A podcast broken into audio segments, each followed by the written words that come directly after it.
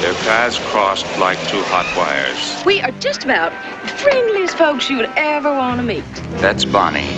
I'm sorry, I was looking for Maud. Everyone has the right to make an ass out of themselves. You can't let the world judge you too much. That woman! She took my car! This is a Bon Bon from Bonnie and Maud, the film podcast. A little something extra. Um, I would love to hear uh, both of your, Ksenia and David's take on where Catwoman has gone since 1992, um, most recently in The Dark Knight Rises, uh, played by Anne Hathaway. How does she fit into the rest of the Catwoman imagery? And do you like her? Kaysen? Uh, I like Anne Hathaway. Um, and as much as I had trouble with Batman Returns, that like it was all done on sets, I really just wanted them to go outside. Um, I had just as much trouble with Nolan's. Um, this is the real world. This is real Catwoman, Batman thing. It was like I, wish there was something in the middle. Like a lot of people, um, a lot of the reviews that I read of Anne Hathaway's Catwoman appreciated that, um, you know, she didn't wear cat ears. It was just her goggles that remotely resembled the silhouette of cat ears and she was never uh, called Catwoman either. Mhm, like right. it, it was this like very She's real headline at the beginning. character. She's referred to as the cat. But like it's still a comic book character and I still want some element of fantasy and cool that Michelle Pfeiffer possessed. Mhm. And Anne Hathaway was fun. Like she made a pretty dull movie interesting. I love Cathaway. Um, I love her.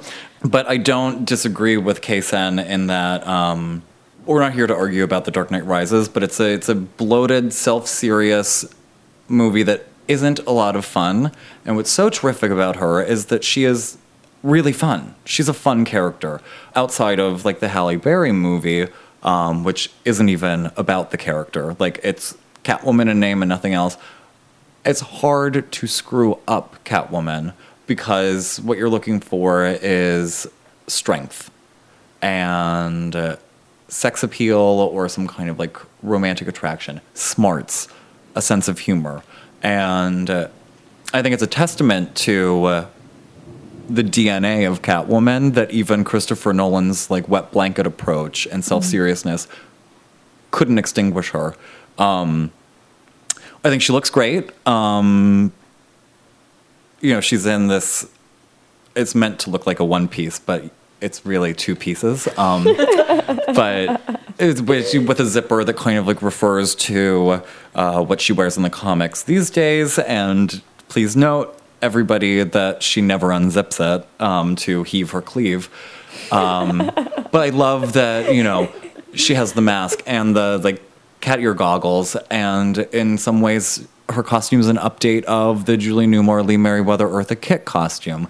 It's a really smart design, and I'm from Pittsburgh originally, and they filmed a lot of The Dark Knight Rises in Pittsburgh. So my mother, back at home base, was real. She was having a great time. She was like, "They're filming in downtown today. Maureen and I are going to go have lunch and watch."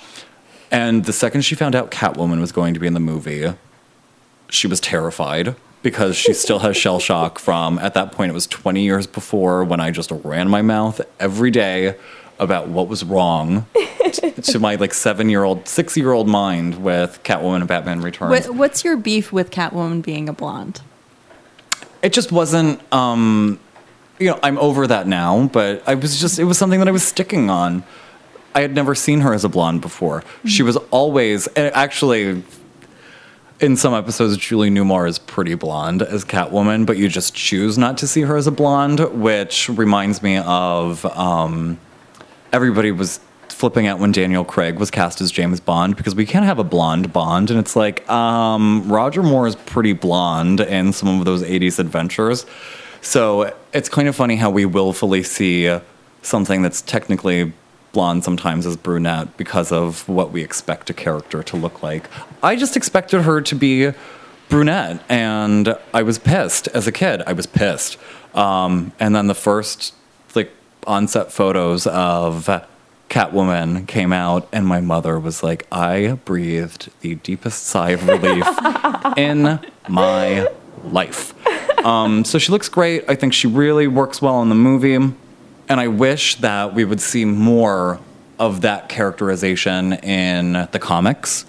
And other media is not so much a problem sometimes, but um, you know, other things that we got from Batman Returns or where we've been since Batman Returns. I touched upon like how the comics have evolved, but um, after you know, right after Batman Returns was when we got Batman the animated series, which is a really, uh, I mean, it's just one of the best iterations of all of those characters we've ever had.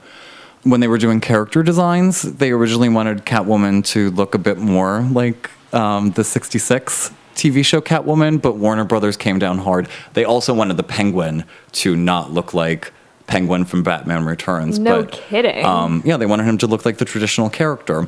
I also can't believe that you saw Batman Returns when you were six. I was not allowed to see Batman Returns in the theater, but um, I was given a lot of this tie-in spoils.